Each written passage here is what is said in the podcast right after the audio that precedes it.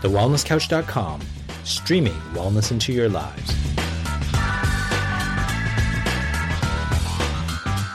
This is Inside the Champion's Mind, featuring Dr. Lawrence Tam and Marcus Pierce.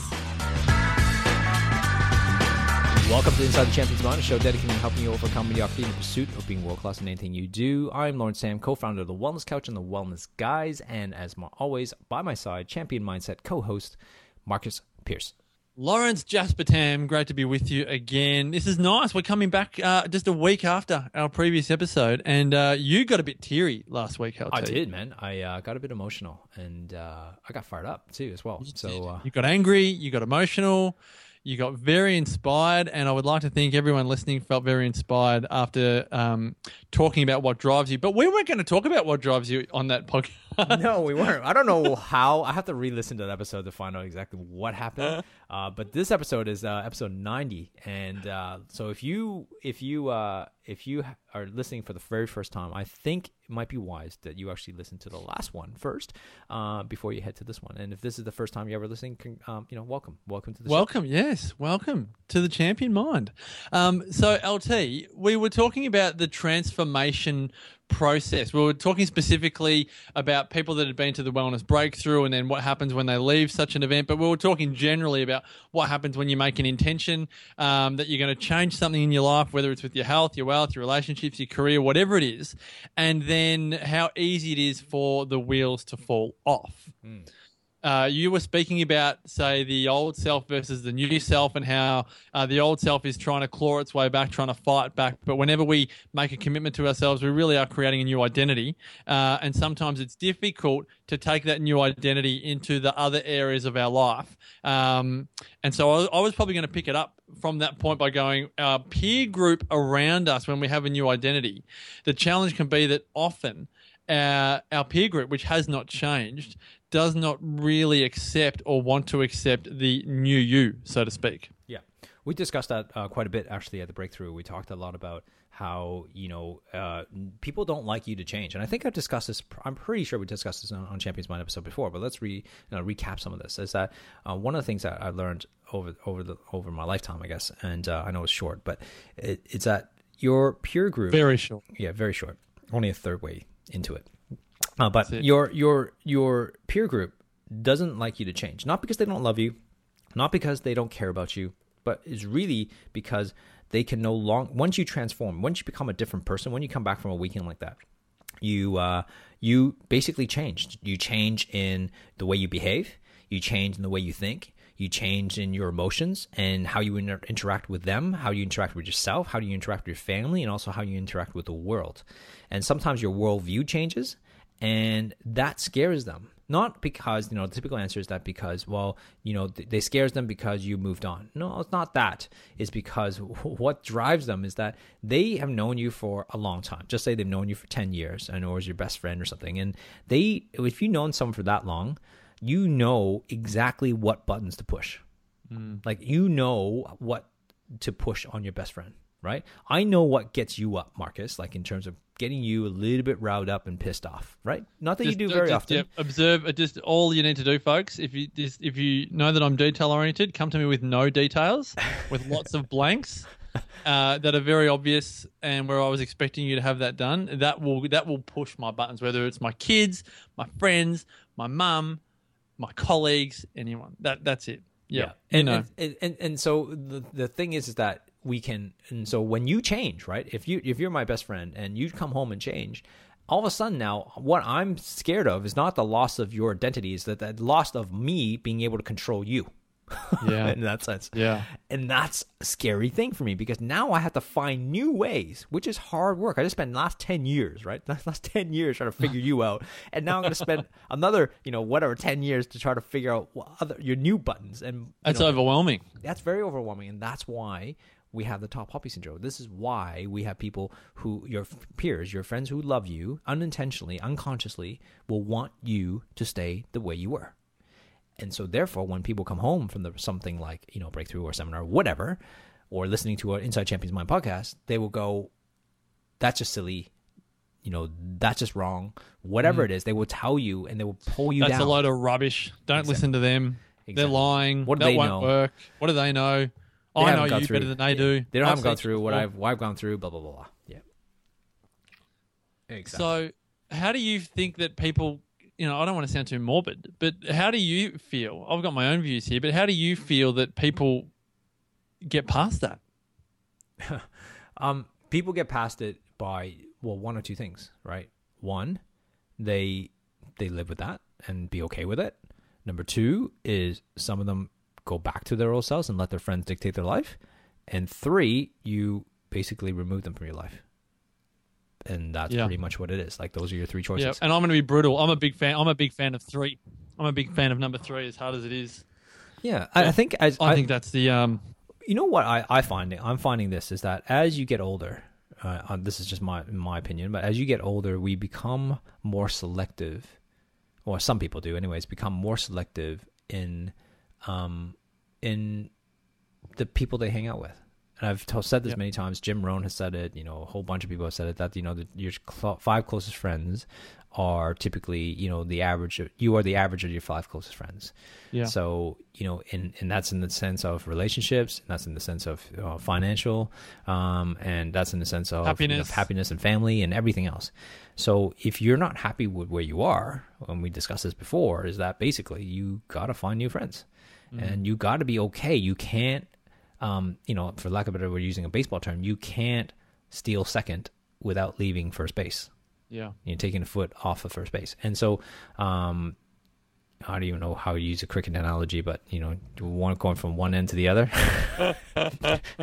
No, I'm not sure what you say, cricket. I don't follow cricket, so I have no idea what that, how you do it. But basically, you know, I'm sure all of you get the point. The point is that in order for you to create a new life or to, you know, have new opportunities, you have to kind of let go some of the old ones.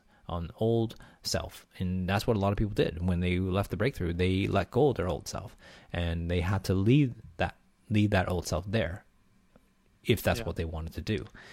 Everybody has their own individual choices, and you know, that's the choice that everybody has to make. I still maintain that most of the time, and I even look at this if I reflect on my own life as well, but if someone's in your group and they know that you are different, or that you've changed, or that you've taken your life in a different direction, and you know it as well, a lot of the time, they're not going to want to call you and catch up and do all of these things as well. So if you know you're prepared to leave the relationship and they are prepared as well, it's not a bad thing. A lot of people think that it's a bad thing, that they're hurting the other person. You're not. Like, that's very ego-based to think, I'm hurting them. It's like, you don't actually control them. So recognize that if they're not calling you and you don't really have a desire to call them, then just let it be done and move on to the next chapter of your life for the sake of both people, not just for you, but for that person as well. Yeah, they can't move on, you know, unless you move on. Like, so it's like they're responsible. You're responsible for your own. We talked about responsibility last time, right? That, you know, what drives you, and you got to take responsibility for your actions. You got to take responsibility for the actions that you're going to take in the past, the actions you're going to take in the future, but also also accept the responsibility that you've done in the past. Well, if that's true, right? If that theory is true, then it's that they have to take responsibility for how they react. If you have, you know, decided that, you know, unless they're willing to kind of accept this new you, then, you know, you're going to, you know, be less and less contactable, then it's their choice on how they react to that, you know, and you can't change. You can't force or help someone think differently. Like, you might try, but at the end of the day, they still got to be the one who's got to interpret the world based on the circumstances and the environment that they put themselves in. All right. So we've spoken about peer group. I don't think we need to harp on about that because, like you say, we have done a number of episodes on the power of peer group on Inside the Champion's Mind. You brought up a great one-liner on the previous episode talking about making your rituals habitual. Mm-hmm. Let's talk from the point of view of someone who has just made a big commitment in their life. They've had a big breakthrough. They've set an intention of some sort. They're going gluten-free, or they're changing their career, or they're going to exercise 5 days a week, or whatever it is. It doesn't really matter. What do you think, just based on your own life, and it can be either from what you do with CrossFit or what you do with other rituals that you have in your life, what do you feel are the greatest, I suppose, I'm going to use a word I don't really like, the greatest guarantees to make a ritual habitual? Well, yeah, guarantee is very hard. So let's talk about two things, and then it could be actually opposite of each other in a sense when I was just thinking about that when you said it. Yeah. Number one, I think the first thing you need to do is got to go all in.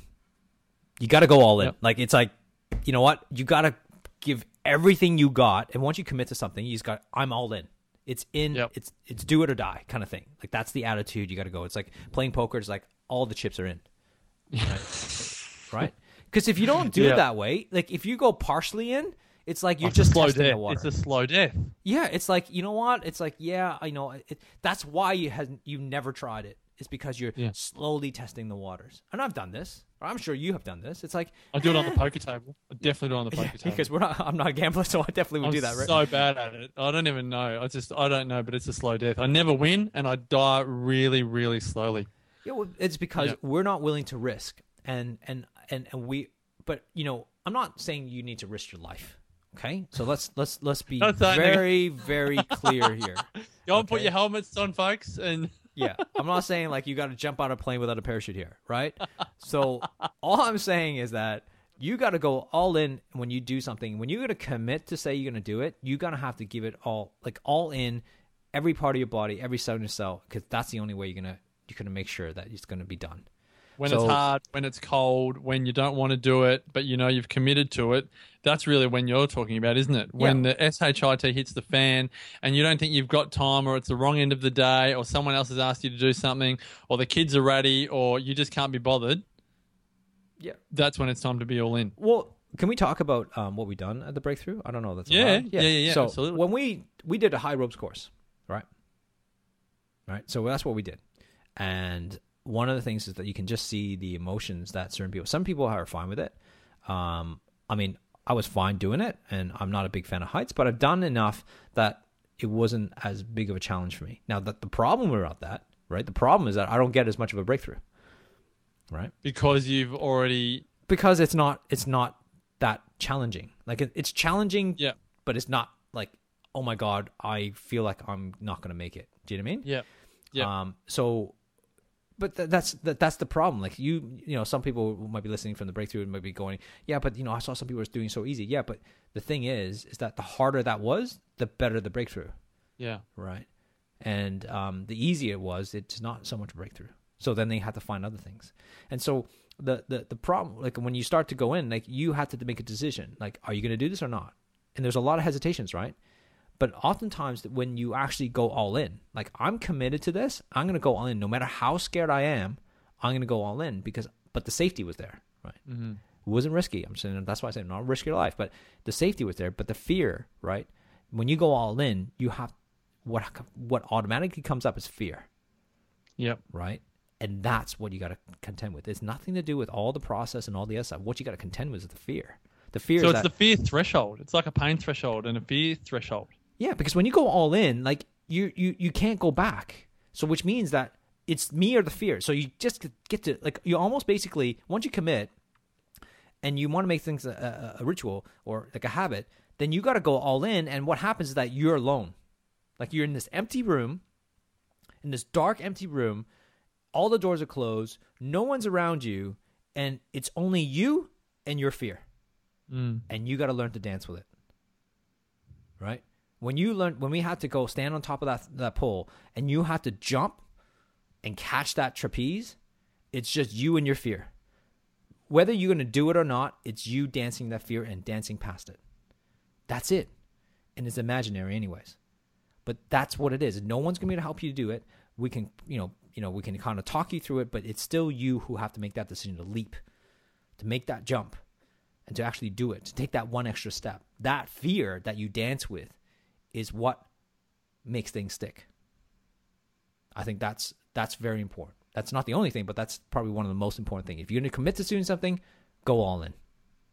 And I think as you say that, I'm writing down here social proof. So the fact that the more and more people saw more and more other people climbing the high ropes. Oh, like a 13-year-old blind kid who decided to go climb up like a monkey. And do it, and and when people see that, I'm like, oh my God, what do I have to complain about? Like, seriously, like he was amazing. I wasn't even there, but just hearing that, was just absolutely mind blowing. So a big shout out to Sam Valavanis, who, as LT just said, 13 years of age, was the first one to climb up the ropes course, And that social proof pretty much withdrew any excuse that anyone had to go climb the ropes. Yeah, let's be fair. It's not because he's a 13-year-old kid, but he's totally blind. Can't see a thing. Okay, he's totally blind. And some people want to say, oh, yeah, that's because he can't see what's going on. I'm sure he can feel it. Yeah. Right? Like, that's the problem. You can see what's going on, which is your fear. But his fear is he's got to maneuver, climb up this pole, this telephone pole, without seeing where the next step is. Mm-hmm. Right, of even knowing like where everybody is and the support team that he had. You actually, if you climb that pole, you were able to see all the people that were supporting you and holding you up, just in case you fell. Right, you knew where the ropes were or the the wire that you're going to stand on. He didn't. He had to feel his way through. Yeah. Remarkable. So that's social proof of having a ritual that other people are involved in can build confidence as well. So you don't feel like you're the only person struggling through something new. So I think any ritual that we enlist ourselves in must have some level of feeling of support or feeling that we are not an alien doing something that no one else has done. Because anything that we go to do, other people have done before. And that really, in many respects, should give us confidence. But on the flip side, a lot of people feel disempowered if they're struggling through it because they see that other people have done it and they're struggling to do it. Mm. And the thing is that when you go all in, that's what I meant by when I said don't risk. I'm not asking you to risk your life. Here's the thing, right? When you go all in, there's not many things in our life that when you go all in, you're actually risking life or death. Yeah, you know what I mean. Like this, yeah. When you go on a high ropes course, intellectually, you can justify. Can you really tell your brain that this is the safest thing possible? It's probably safer than you driving, right? It's all there. All the safety equipment, all the precautions are all taken, all the measures are taken. So, it's really just that fear factor that you have to overcome. Yeah. And so, there's not many things. I'm sure there's a few things that you would, people do to an extreme level that will risk, to actually put their life at risk to do certain things. I'm not asking you to do that, right? But you do have to fully commit to this change that you want or this change that you're trying to achieve. So that that you gave it everything. And I'm not just saying I gave it all my best. No, actually, this is a perfect example. I remember telling people, when they were climbing, so we didn't force anybody. No one got forced to do anything, right? Some people just climbed halfway. And that was their max. They were comfortable. That was their Everest. That was their Everest, right? Some people got all the way through. Some people, didn't even do it. The thing is, right, whatever your thought process, what your peak was, my job as the coach down there was to kind of go, can you take just one more step? Mm. Whatever you think you could do, can you do one more? Why? It's just one more. And that's all I ask. Is could you do more? Because what I don't want, I'm told this to many people, is that I don't want you to come down, right, knowing that you could have done more. I don't want you to have the regret coming down that I could have done more. That's not going all in, right? Going all in means that you have no regret and you've done everything possible at that moment of time that was the best that you got. Mm. And having regret is painful. And you did an interview with that. I think, when people are just about to die. Bronnie Ware, 5 regrets of the dying. And one of its regrets, right? Is the biggest regret is not doing things or not accomplishing something. It's always about not. There was a great Facebook video on that too. It was about everything was always not what they didn't do. Uh-huh. It was amazing. It was a whiteboard, a blackboard in the middle of Central Park, and what was your biggest regrets? And everybody wrote, people walked by, just walked down and goes, not studying, or not finishing my master's degree, or not traveling, or not saving. Exactly, it's always it was everything that was not. It was really it was amazing, isn't it? It's we have so many regrets, and I'm sure you have them, and I have them, but it's all the nots. But what's the flip side of that? What if you did? What's stopping you from doing the things that you do regret? And something you can't go back and change because, it was time-stamped. But there's certain things you can. What's stopping you? Oh, there's some wonderful examples. Can I share a real-life example of that? Not from my life or your life, but from one of our attendees. So Sarah and Adam Whiting, and big shout-outs to the wonderful Whiting duo, they are probably, as we record this, getting ready to travel around Australia and then travel around the world. Yeah. And they're not 18. They're not having a gap year. They're married. They're giving up, stable, lucrative jobs. Mm-hmm. And they're doing something which they wanted to do a long time ago, but logically it kind of didn't make sense. So now they've thrown logic out the door and they're pretty much rubbing out the knot from the whiteboard and they're going to do it. Yeah. And oh my gosh, I sensed such a great level of happiness, enthusiasm. They were so vibrant and just jumping out of their skin, because they were doing something which made their heart sing. It might not have made sense to the head or the mind, but their hearts were just so inspired and joyous. And I think that's, like you say, LT, everyone will have regrets, but undoing those regrets is definitely possible. It might not make sense in society, but it's definitely possible and can be done. And just kind of wanted to give Adam and Sarah a shout out because it took a lot of courage for them to do what they did. Again, giving up jobs. I don't think they've sold their house, but I think they're renting it out and all other things. But just all the stuff that goes into it is remarkable. Well, I mean, that's a big decision, right? Like a lot of people, I remember when I first decided to come to Australia, right? I graduated. I just graduated. I wasn't actually, when I made the decision, I didn't even graduate yet, but my wife, Karen, didn't really love her job. And when I came to Australia for a couple of weeks for a student conference, I was, that I was here for, fell in love with Sydney in terms of just the beauty of Australia. And I remember going back and said, since we got nothing to lose, why don't we just, we don't even know where we want to live or where to set up practice. And why don't we just go there for a year? Like what we got to lose, right? What we got to lose, like a year in our life to go travel. And it's been a long year. Why don't you for more than a year? Yeah, I know. That year turned into like 13 years so far. And and that's the thing. Like, or when I moved from, from Perth to Sydney, and it's like, people was like, wow, like I can't believe you did that. Well, I get that from that point of view, from other people's perspective. But I look at it and go, well, I don't want to go back and be regret. What scared me? People ask me, like, why did you move? I go, the reason why I moved, honestly, was because I projected myself and saw myself in the future of like 2-3 years, like say, like 2018 or 2019, and I got scared that I was still living in the same house. Yeah. That scared me more than moving. That drove you to Sydney. That got you out of there. That's right. I was like, I'm out of here. But that's good though. You know what works. I'm very similar in terms of if you find something painful enough that drives you away from that, then just act on it. Yeah, and that's the thing. Like, there's so much opportunity in the world that, like, we talked about this in the last episode, where the opportunity is just there for you to grab and for the take. Most of us listening to this don't have, things that are holding us back. Like, you have enough, right? You have enough to be able to live. You have enough. You're not in poverty. Majority of you, and you do have enough. It's just, yes, you do have to sacrifice certain things to do certain things.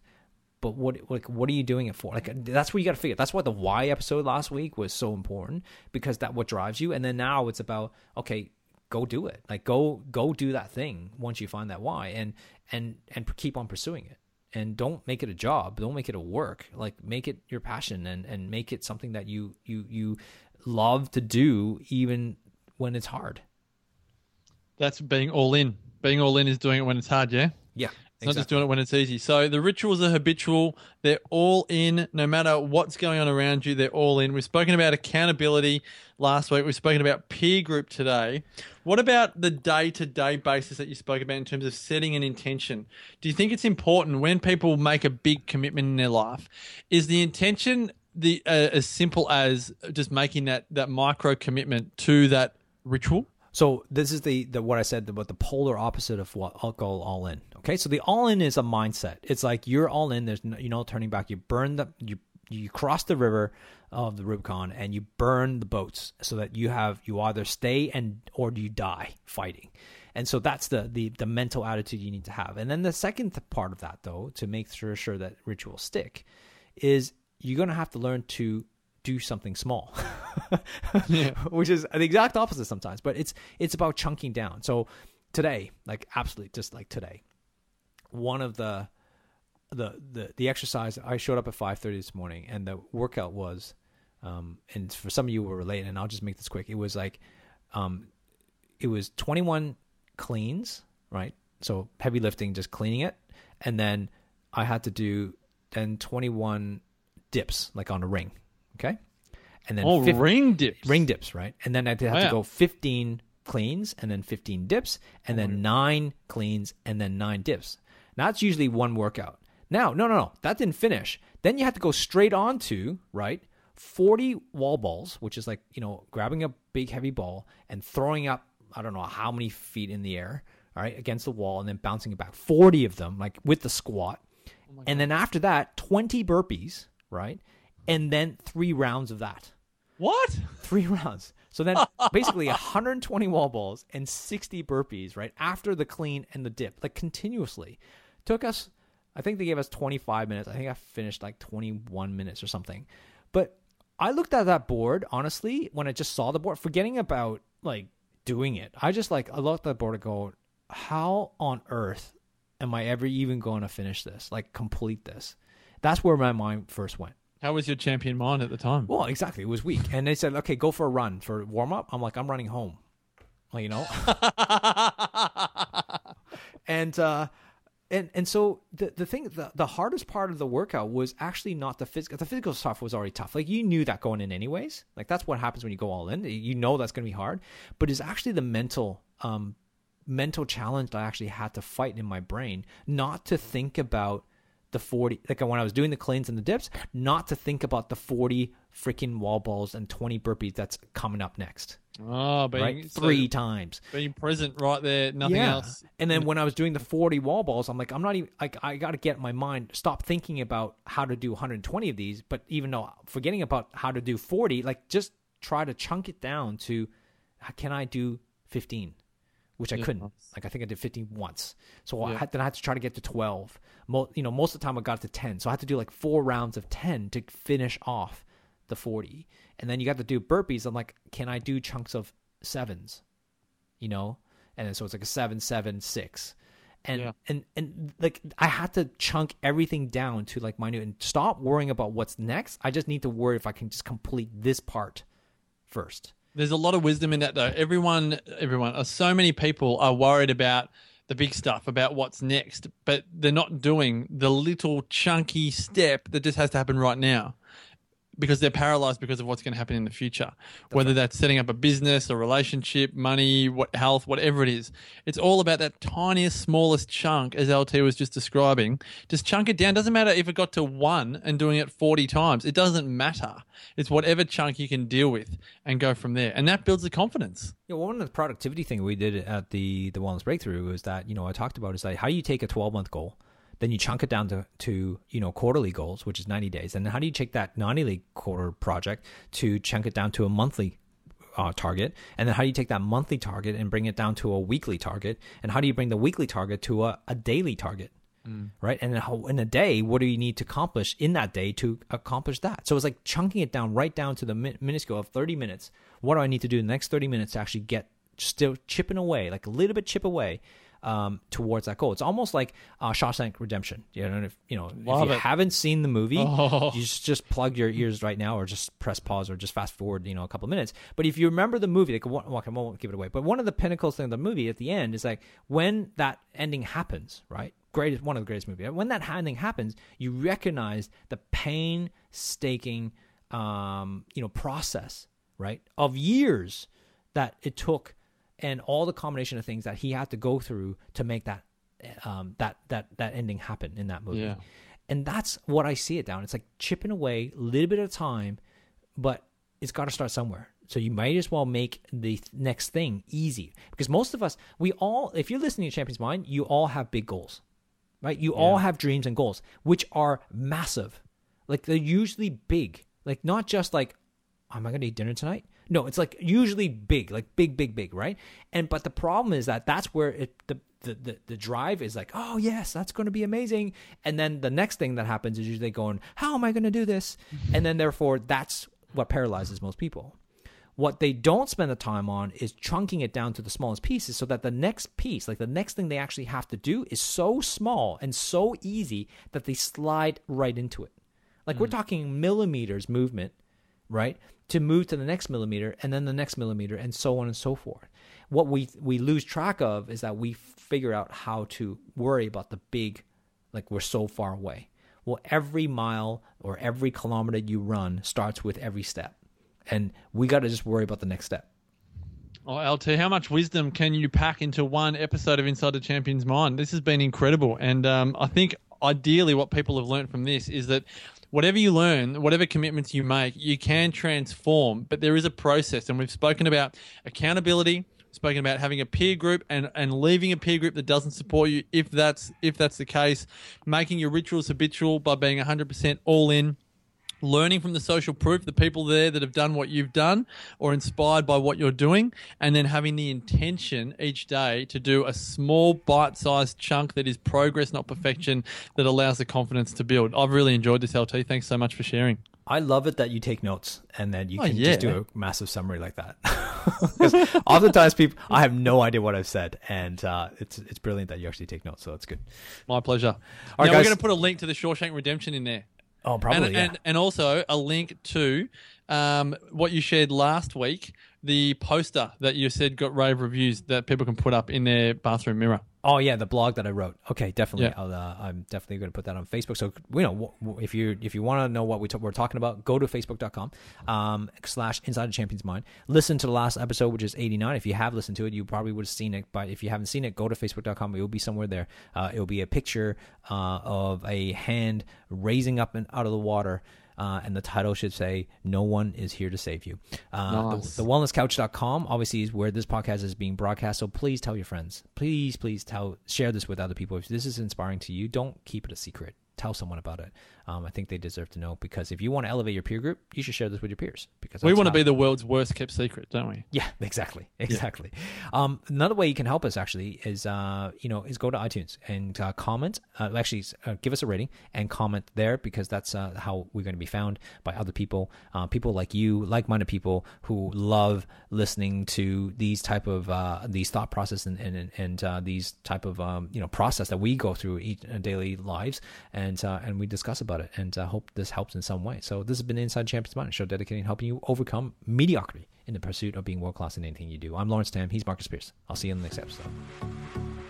This has been a production of TheWellnessCouch.com. Check us out on Facebook and join in the conversation on Facebook.com / The Wellness Couch. Subscribe to each show on iTunes and check us out on Twitter. The Wellness Couch, streaming wellness into your lives. Whilst the Wellness Couch presenters endeavor to provide accurate and helpful information to their listeners, these podcasts cannot take into account individual circumstances and are not intended to be a substitute for health and medical advice from a qualified health professional. You should always seek the advice of a qualified health professional before acting on any of the information provided by any of the Wellness Couch podcasts.